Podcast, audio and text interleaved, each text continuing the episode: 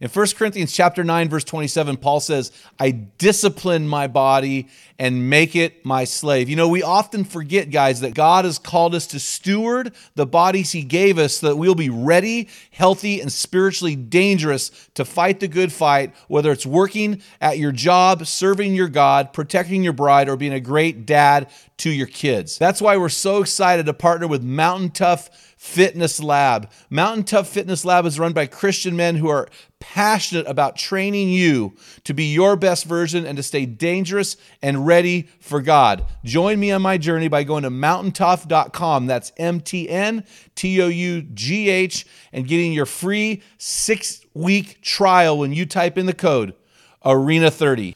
You won't be disappointed. Stay dangerous. Work is of God and work is good. From men in the arena. It's Equipping Men in 10. Our conviction is to call you into the arena of manhood, call you out of the faceless, nameless bleachers, and call you up to be the best version of you. Because when a man gets it, everyone wins. Enjoy today's episode. Men in the Arena Army, we salute you. Welcome to this episode of Equipping in 10. Again, Jim Ramos is out of town, so we get to hear from our new friend, Reverend Robert Kelly, again. And he is going to be talking to us today about the four responsibilities of the strong man of God from his book, The Strong Man of God. So, Robert, thank you once again for joining us. And I'd like to now turn it over to you and share the four responsibilities. Thank you, Dale. I appreciate again the opportunity that you and Jim have afforded me to uh, be uh, part of what you do, and uh, I salute you guys for what you're doing. And I want to pick up uh, in this uh, uh, 10 minute segment and, and uh, talk about something that I only mentioned when we taught about the roles of the strong man of God. We mentioned four responsibilities. And in my book, The Strong Man of God Back to Basics, the Lord leads me to teach uh, that He has given men four responsibilities in His image and likeness that go along with their family role assignments as husbands and fathers. A man is to lead and serve his family out of these four responsibilities. Let's look at the first one. God has ordained that as the chief authority figure of his family, a man is to lead under him. God the Father is the leader head over his eternal family everyone from the Son of God, the Holy Spirit, angels, and all other created things answer to the Father and wait for his commands. With good reason, we fear men as leaders like this now after millennia of corruption and abuse of authority. I get that. But from the beginning, men were created to rule with the superior qualities of God.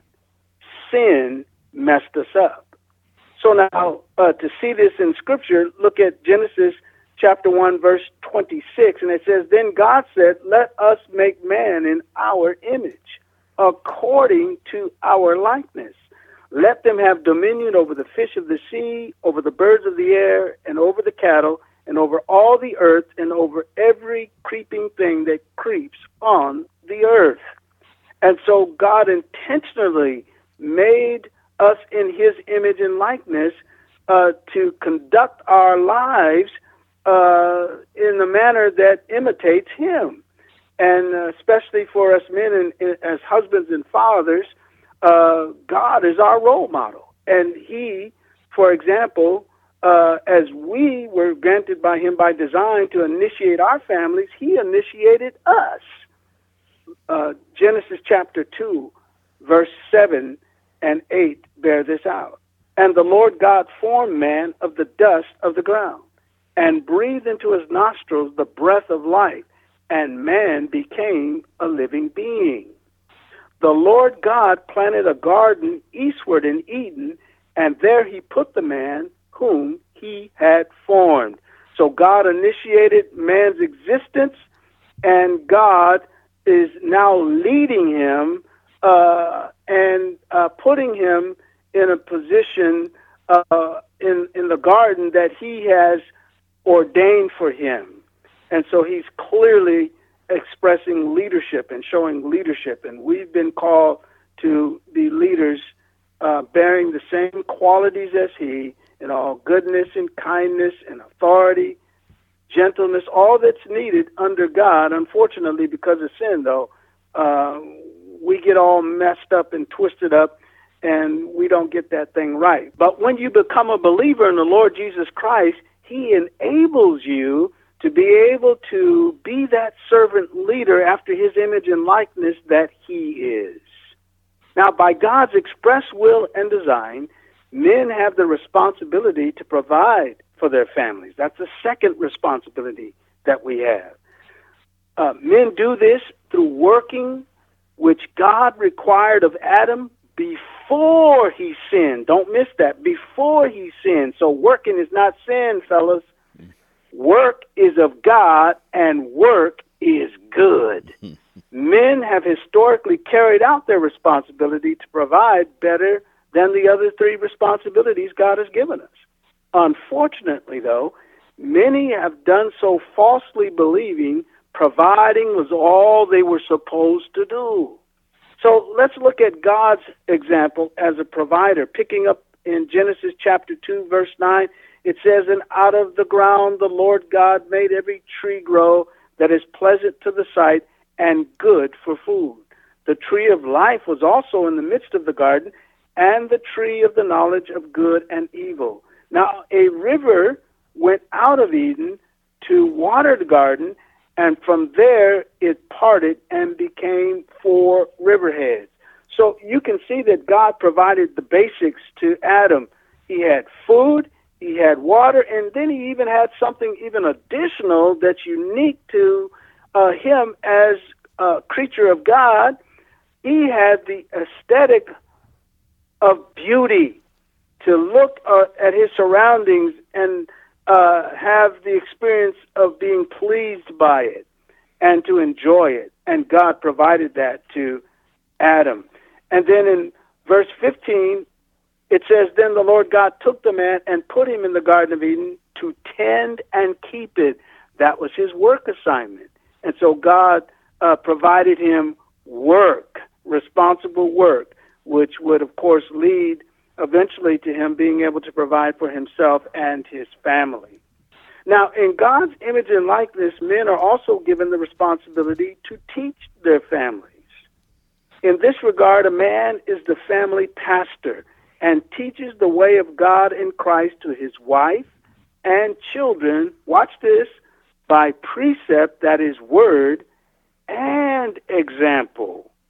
And so our children follow our example closely. A man's example is so powerful, it'll cancel out what your words are. That's why you have to have your words and your example agree. Look at uh, Genesis chapter 2, verse 16.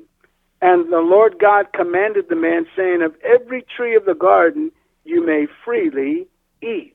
God is giving the man instructions. And um, uh, men uh, have that same responsibility for our families. And unfortunately, again, because of sin down through the centuries, we haven't done as well in, the, in this teaching business as we ought to uh, because we preferred and it was easier for us to be uh, providers. We like that one, so that's like the top one. And then this final responsibility is our next best uh, uh, responsibility that we've done pretty good at, and that is physically protecting our families. As God modeled and intended with this responsibility, protecting is not only physical, but spiritual. A man is to protect his family from the causes and sources of sin in the home as a starting place.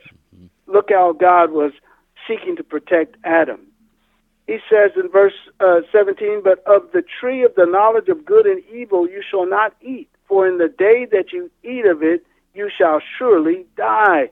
Please understand, God is not threatening Adam, He's protecting Adam and trying to keep him from sinning and, as a result, suffering the consequences. We fathers have that responsibility in our homes with our children as well. Again, model, God modeled all of man's responsibilities to Adam, the first man. Every man is to do the same for his son. Thank you so much for that, Robert. This is so good that we need to remember as men and strong men of God to be leaders, to provide, to teach, and protect. That is our job as men. So I just thank you so much for taking the time to share that with us. And so, Men in the Arena, we want to uh, challenge you now to be that protector, be that leader, be that teacher, and also be that provider in your family. And so, what we'd like for you to do now is to share this podcast with your friends. Go to our Facebook page and uh, sign up for the Men in the Arena closed Facebook group.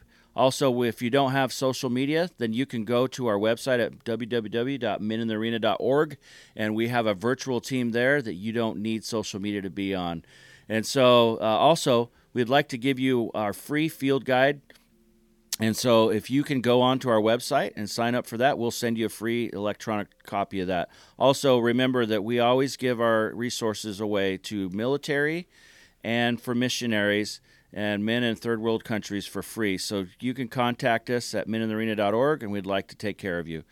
Until next time, men, be a strong man of God and do not forget the four responsibilities of a strong man of God. Equipping Men in 10 from Men in the Arena. If you hunger to be your best version, join us with thousands of men from around the world in one of our Men in the Arena forums. Join the forums on either Facebook or on the website at meninthearena.org. While you're on our website, remember to pick up your free electronic version of Jim's bathroom book for men, The Field Guide. Thank you for listening to this episode of Equipping Men in 10 from Men in the Arena. Remember, when a man gets it, everyone wins. What type of dad are you? Guys, in my 35 years of ministry, I've noticed that guys basically fall into two categories. And in those categories, there are four types of dad or four phases that you pass through as a dad. We just dropped an amazing quiz to help you discover what type of dad you are. Find out what type of father you are and get our custom resources fit to meet the needs and the questions you are asking. Head on over to menarena.org. Join 20,000 men from from around the world and find out the type of dad you are.